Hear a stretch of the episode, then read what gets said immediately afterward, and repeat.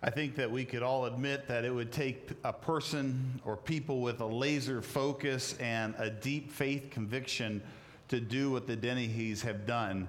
And yet, I believe that when the body of Christ, when believers in Christ come under this idea that we are sufficient in Christ and we know that He gives us our importance and He gives us our marching orders in life then all of a sudden God begins to take ordinary people and he does extraordinary things through those individuals.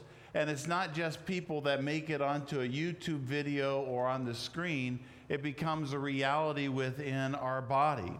I think of individuals like the Chandlers who have a ministry of foster care.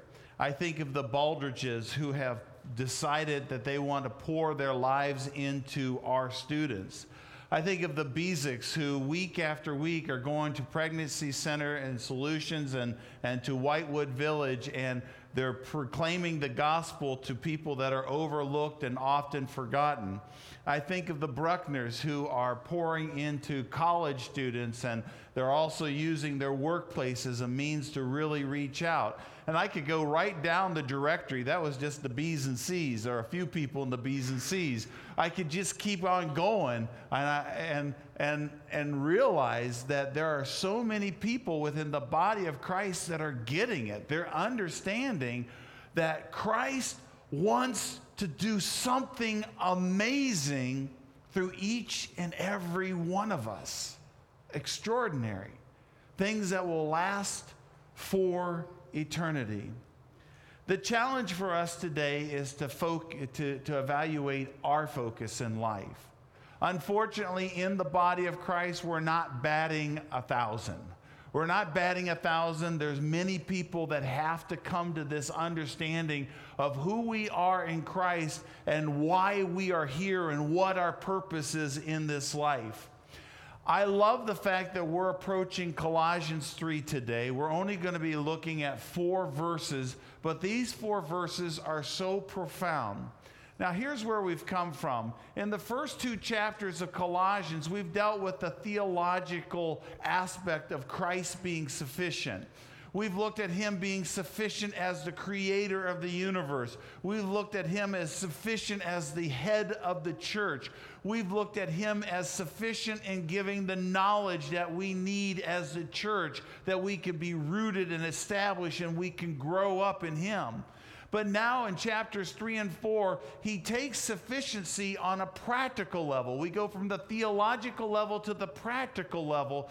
And in these first four verses, what Paul is going to do is he's going to lay a foundation to us applying the sufficiency of Christ to our everyday life. And the very, very first verses here, the four verses we're going to look at, he's dealing with our focus. He's dealing with our focus, which is foundational. And he's going to look, we're going to look at the focus in on the values of Christ. We're going to look at how we are to identify with Christ, how our hearts are to be set on Christ and on heaven how our minds are, be on, are to be on the eternal, and how we are to wrap our life up in Jesus Christ. That's what he's going to deal with in the foundation. And next week, we'll build on that where he'll talk about how we are to take off the old self, the sins of the past, and we are to put on the new virtues of Christ. And then the following week after that, we start in relationships, how that affects us in family, how that affects us in our work relationships. See, everything that we're talking about today is foundational to what we'll cover in the next few weeks. So here's my question for each and every one of us today How's your focus? What are you focused on in this life? See, I think this is a very valid question because we live in a messed up world where it is very, very difficult and we have complicated situations. Some of us have complicated work situations.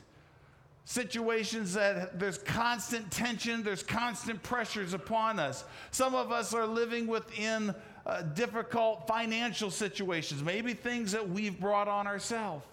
Some of us live in sticky family issues that we're working through right now.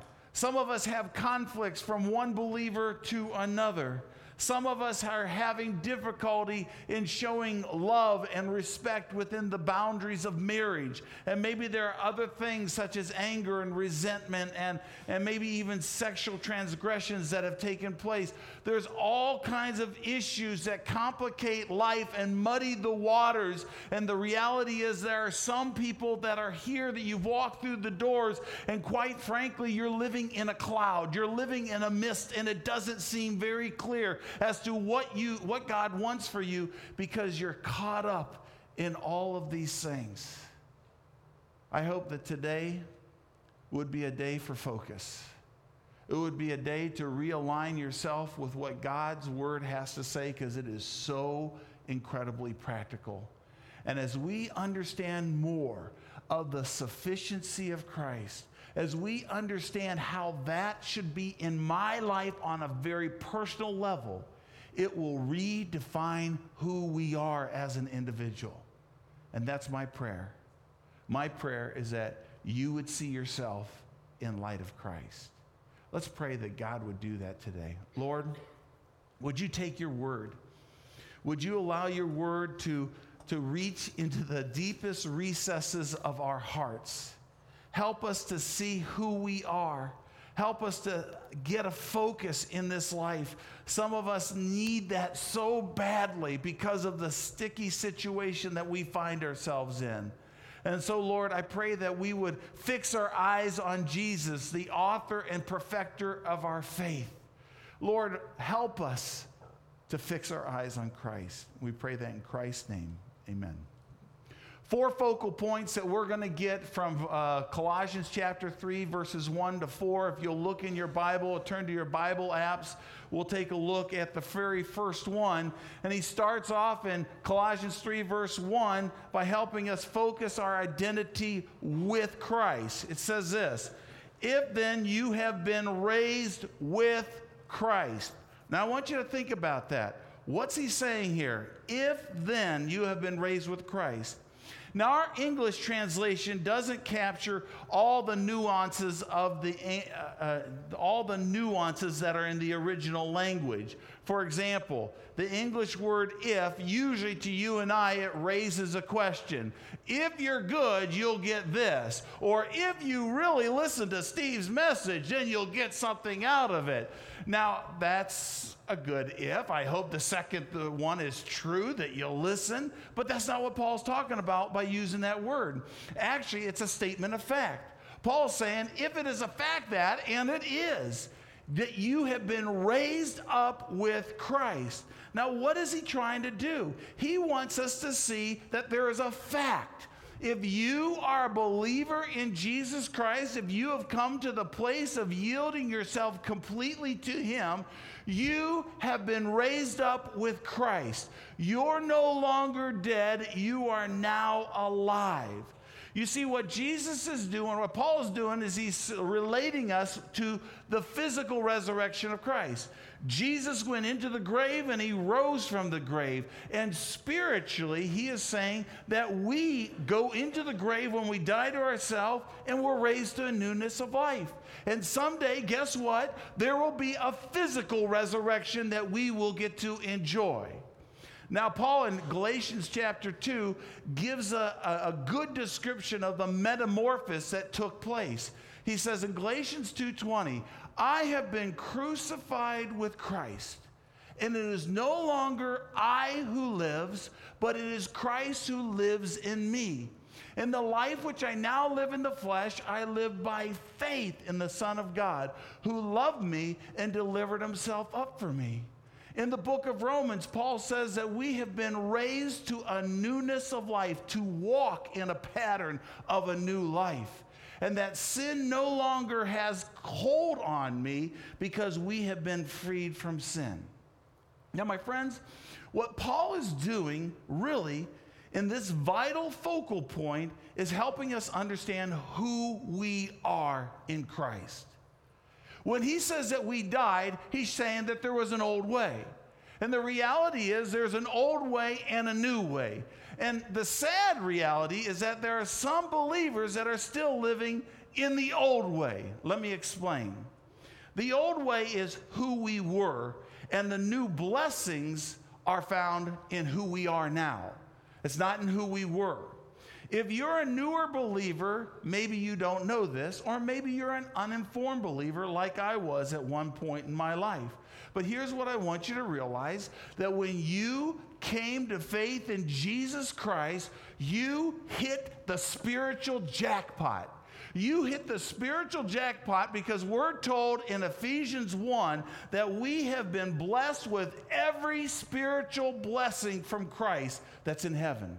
The storehouse of heaven has been poured out on us. And it's better than an exotic vacation or a new car or a new camper that you would get on the Price is Right. No, under God's door, divine door, it's a new life. And He's giving us a new identity in Him. You see, under the old program, we had things happen to us that marred our identity. Let me illustrate this. When I was in second grade, I was held back from second grade. Now, some of you would say, well, that's, no, that's not really a big deal. Well, it was to a second grader. It was to a second grader. To the second, that second grader, Steve Marshall, he felt like a failure. And you see, the enemy, long before I even knew Christ, attached a value to me saying that you are a failure, and he wanted me to stay in that. And even when I became an adult and a believer, I still was uninformed about who I was in Christ, and I felt like a failure all the way through my mid 20s. Under this old program, I felt like a failure Therefore, I acted like a failure. And because I felt like a failure and I acted like a failure, I believed I was a failure. And because I felt like a failure and I acted like a failure and believed I was a failure, in my mind it was a fact. I was a failure. Now that's my story. That's how I felt, and that's what the enemy wanted me to do. My whole identity was wrapped up in that, and as a result, I was looking at people and saying, Am I going to fail in front of them or not fail in front of them? That's why when I was in my early 20s, I was shy and introverted. Some of you are saying that's not possible. It is possible because that's the way it was, and you can ask my wife. Now, there's many of us that are living our lives as believers that we're driven by our feelings, which are attached to a lie that the enemy has given us. that lie may be different for each and every one of us. For one person, it is, I'm a failure. For another person, it's, I don't feel loved. I'm unacceptable. I'm unworthy. I'm inadequate. I'm fearful. I'm anxious. I'm weak. I'm not smart. I'm unwanted. I'm guilty. I'm depressed. I'll never measure up. I'm condemned. I'm alone. My friends, was it a parent that told you that you would never measure up? Were you a victim of abuse? Did a neighbor, neighbor kid take advantage of you? Were you bullied? Did you forget your lines in a play, in a play and were terribly embarrassed, and therefore you'll never speak in front of people again? Were you told that you were no good? See, if I ask, in asking those questions, if somewhere within the resources, recesses of your heart there is a prick of deep pain, it may be that you don't know who you are. And what God wants is for you to know who you are. Hopefully, when everybody came in, you received a little uh, handout. There was a handout associated with the bulletin. I want you to put that somewhere because on it, it shows the old, the old program when we were dead. And these are the things that the enemy wanted you to believe. But please understand there's a new program, and that new program is that we are different in Christ, and we are no longer bound to the lies and the sins of the past. We're no longer bound because we are in Christ. Here's my question Is your focus on your identity in Jesus? Who am I? Am I what I do? An artist? An accountant, a teacher, a mother? Or am I what I've achieved? An honor student, an MVP, a winner? Am I the things I've done right? Or am I defined by the things I've done wrong? Am I a saint? A sinner? What about what others think of me? Am I all of these things? None of these things? Who am I? How I identify myself determines how I approach life. If I am what I do, I'll always need to do more and achieve more to find my value. If I am what others say, I'll always try to please people instead of my Heavenly Father. But if I listen to who God says I am and embrace His identity in me, I'll find the freedom to live out all He has planned for me. God calls me His child. He says I am wise and restored, that I'm a brand new creation in Christ. I am chosen and holy and blameless before God. He calls me His masterpiece. I am loved by God. He says I am made complete through the grace and mercy of Jesus, my Savior. And when I see myself the way God sees me, I walk with confidence because I trust the one who answers the question, Who am I? The very first thing that Paul wants us to realize as we're talking about the sufficiency of Christ applied to our life is that we understand that we have a focus on who we are. The second thing he focuses in is in the second part of verse, oh, verse 1, where he wants us to focus our hearts on heaven. Look what he says. He says, Seek the things that are above where Christ is, seated at the right hand of God. Now, now that we know what our true identity is, it makes sense for us to have our focus on heaven. Now, heaven here represents a value system, and it's a value system that will be contrasted in verse 2 with a world system. Now, the word seek here means to strive earnestly with your heart. Our hearts as believers should be dominated by the values of heaven. Why? Because that's where our ascended Lord, our glorious Lord, our victorious Lord, our King of Kings sits and rolls and intercedes for us. We get our marching orders from Him, and so this is where our values should come from. Now, once again, this is so practical because tied into the values of Jesus are all the blessings that He wants to give us as a result of us living out His values in this life. So I, I hear someone say, Well, Steve, what are those values? Tell me what they are. I want the blessings, man. Well, I wish I could just give it to you. Part of why we're here is to understand God's values. But I can't just give you a bumper sticker slogan and say, Here's the values, go, do it. No, God says, You a Christ follower. Follow me. Learn from me. Get from my word and understand what I have to say. And I know that I would be overwhelmed for God to throw all of his values on me at once. And so what I do, I soak it in. And this is the reason I read God's word. I need this thing transformed. Romans 12, 2 says that it's going to be through this that he transforms my thinking, he transforms my view of life. And that's what he wants for us. Listen to what Proverbs says. Proverbs encourages us to look for the value of God in his word. He says this and if you look for it as for silver and search for it as for hidden treasure, then you will understand the fear of the Lord and find the knowledge of God. Shoot, while we are sitting here today, we're learning the value of God when we opened God's Word. Every time we do that, we learn something. And if you're struggling with having time with God, let me encourage you to do something. I encourage you to take the book of Matthew or the book of Proverbs and take one chapter a day and keep a notebook. And every time you sense a value, something that God is saying, this is what I value, I want it to be your value, write down what that is and see what happens as a result of it.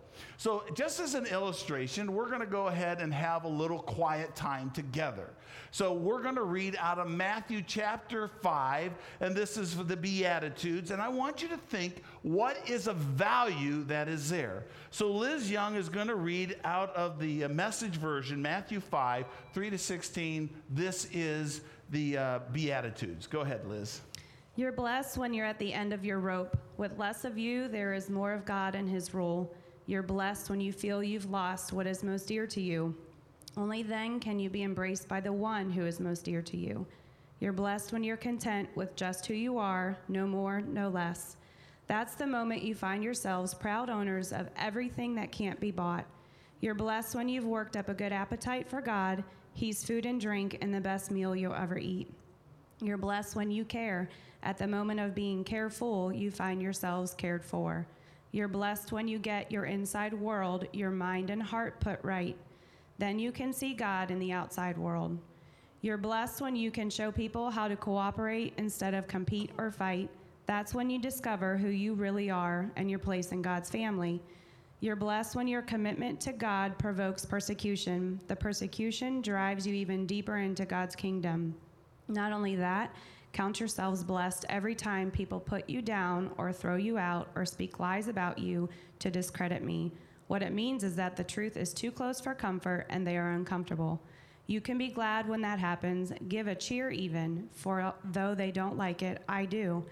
And all heaven applauds. And know that you are in good company. My prophets and witnesses have always gotten into this kind of trouble. Let me tell you why you are here. You are here to be salt seasonings that brings out the God flavors of this earth. If you lose your saltiness, how will people taste godliness? You've lost your usefulness and will end up in the garbage.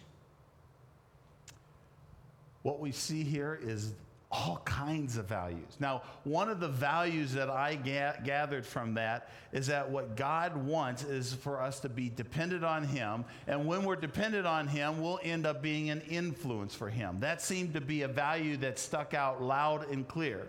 Now, how does that translate? How do blessings come as a result of it?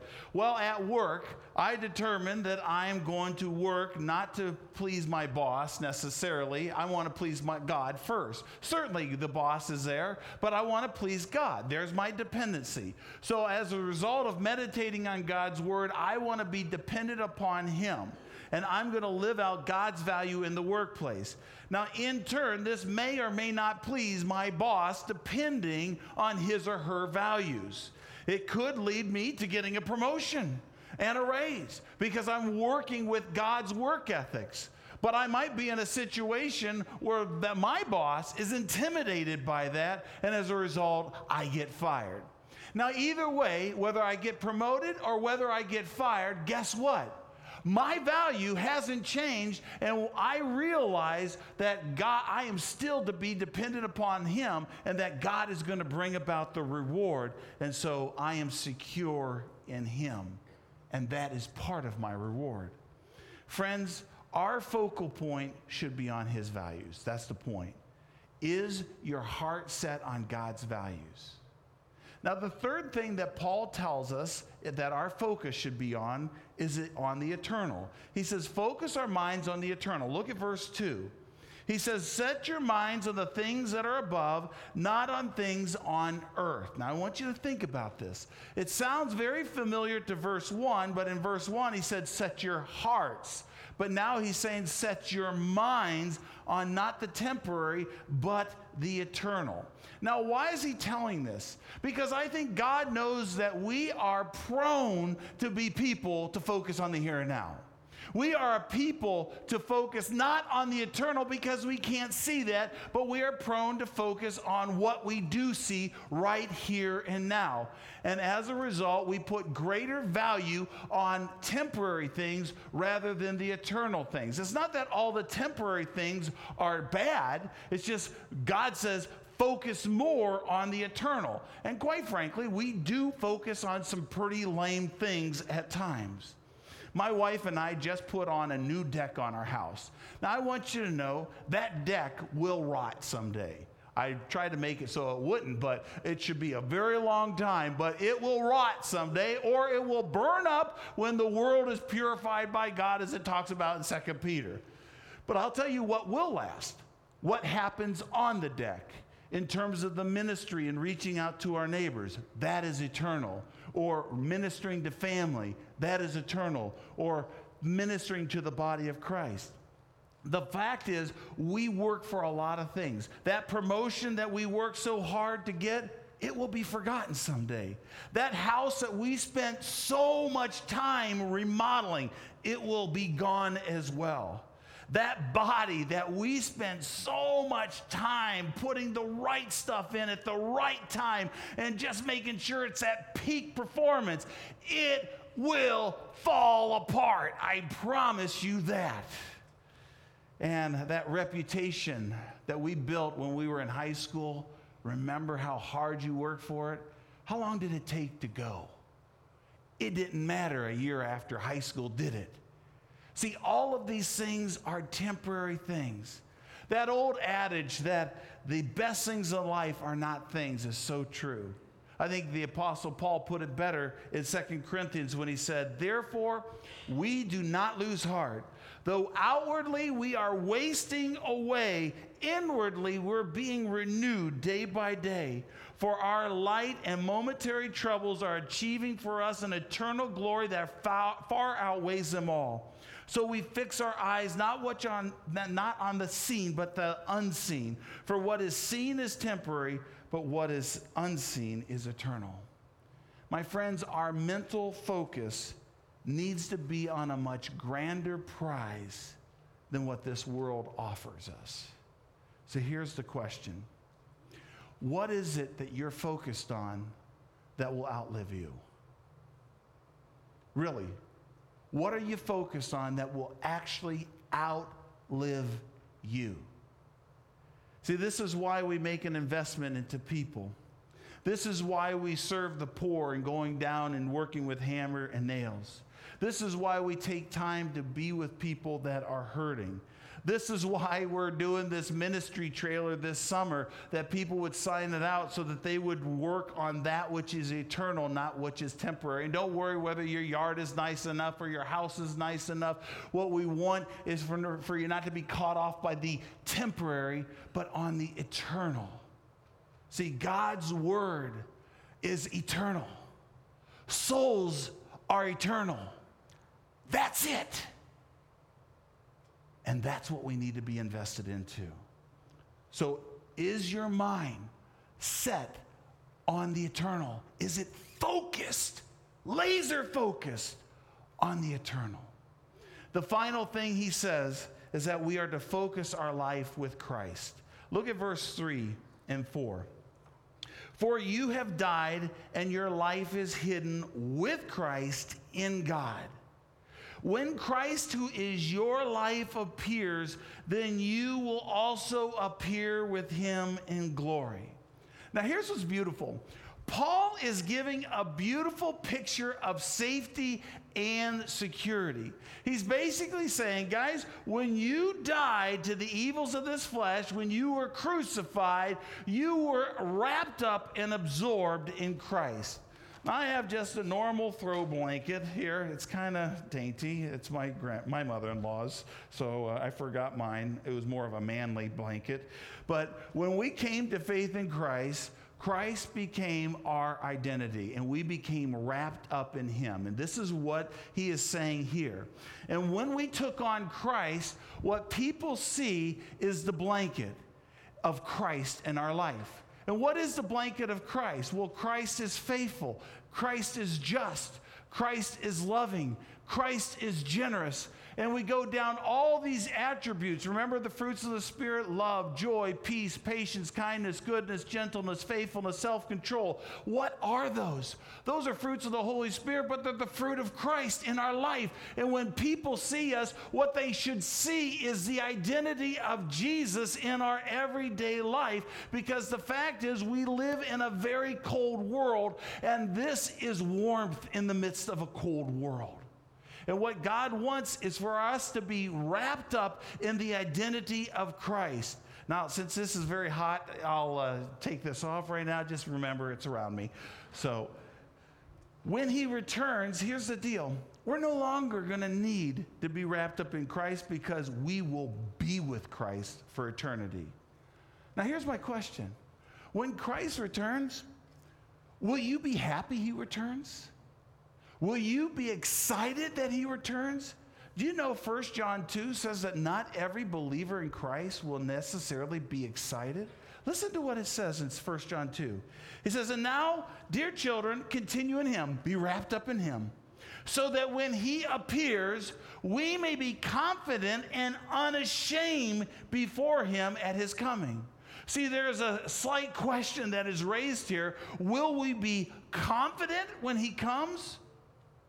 Or will we be ashamed and, in a sense, shrink back when he comes? My friends, if our life is wrapped up in Christ, we will look forward to being with Christ with great anticipation.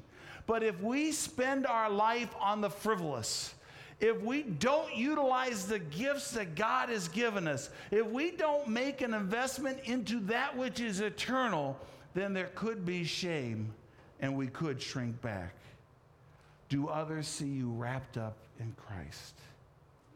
Now, one thing I love is old people. I love old people. I love the old people in my life.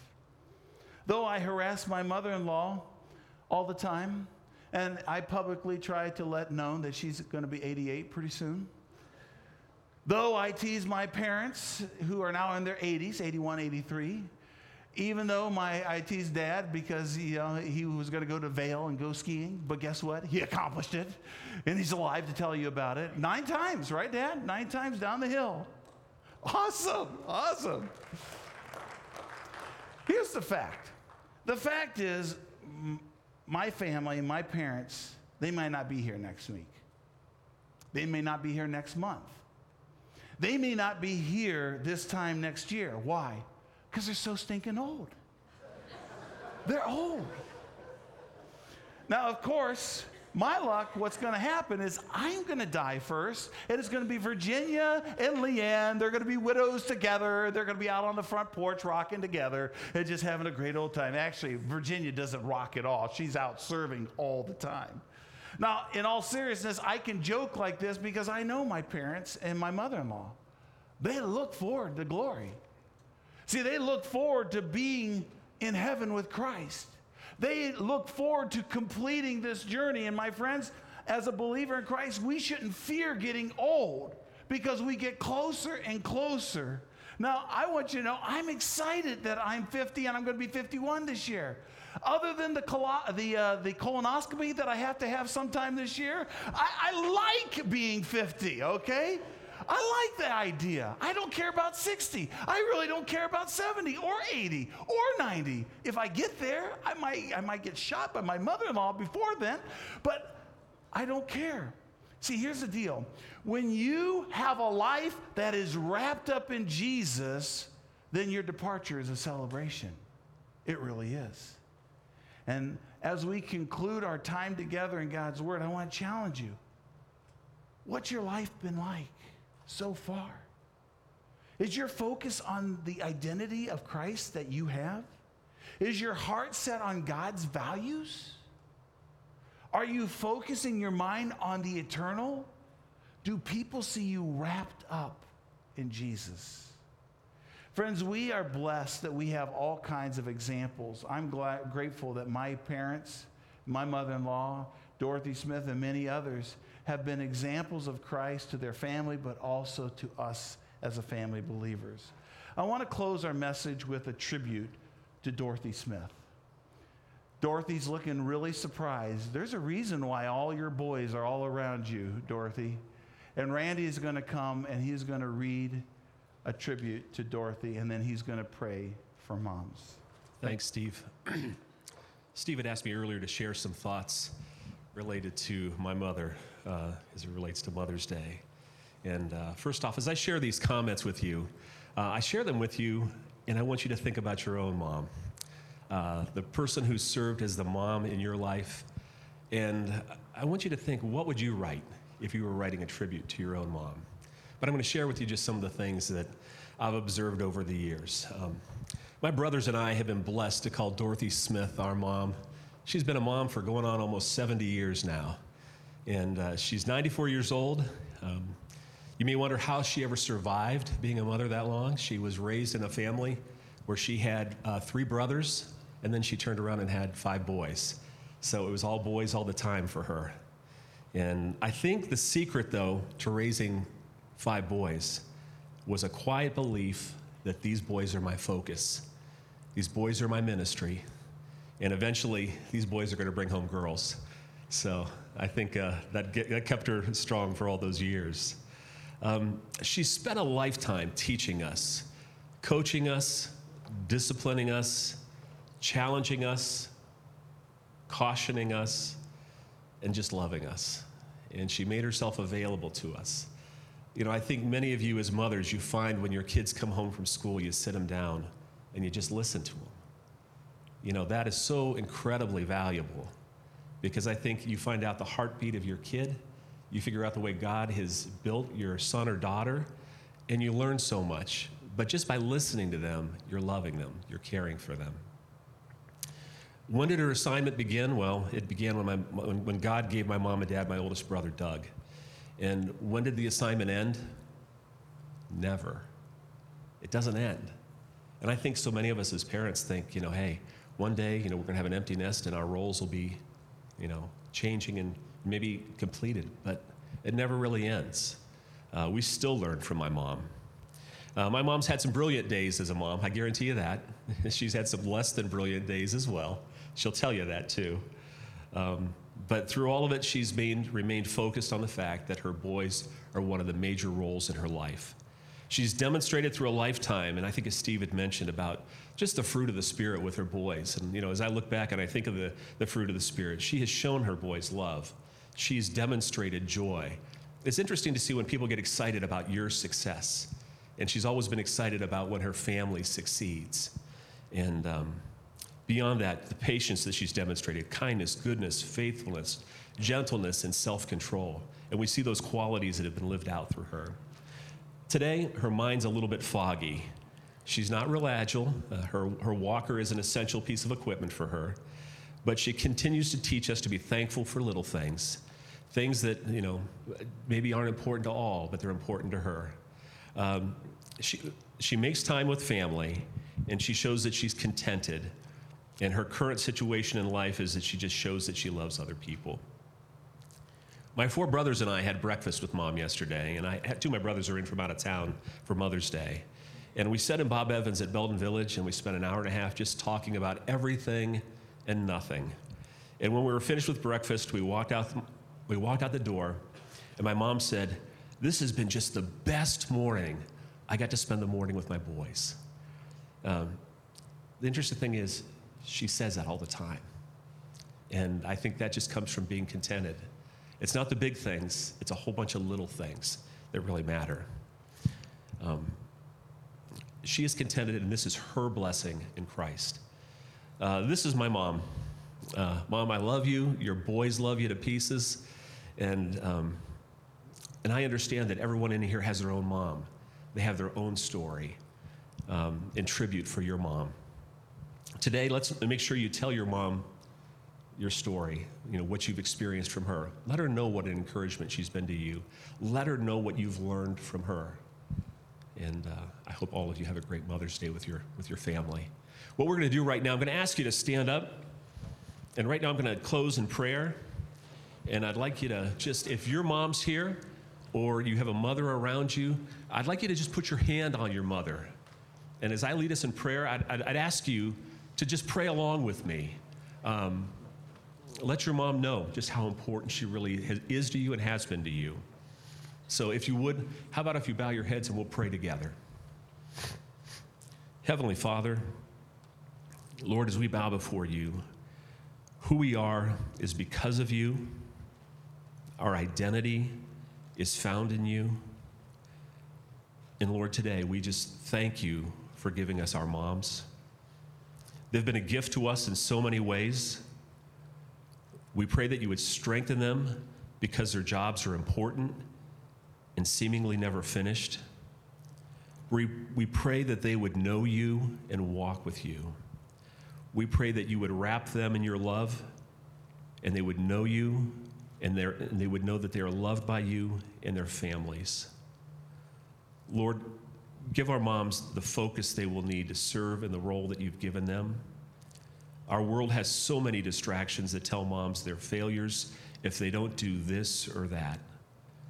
Help our moms to know that the calling of being a mom is good. And we pray that you continue to use each mother here in a mighty way to accomplish your purpose. We can only love because you loved us first. Help us through your Holy Spirit, Lord, to love our moms, and we ask that your hand of blessing be upon them. In Jesus' name we pray. Amen.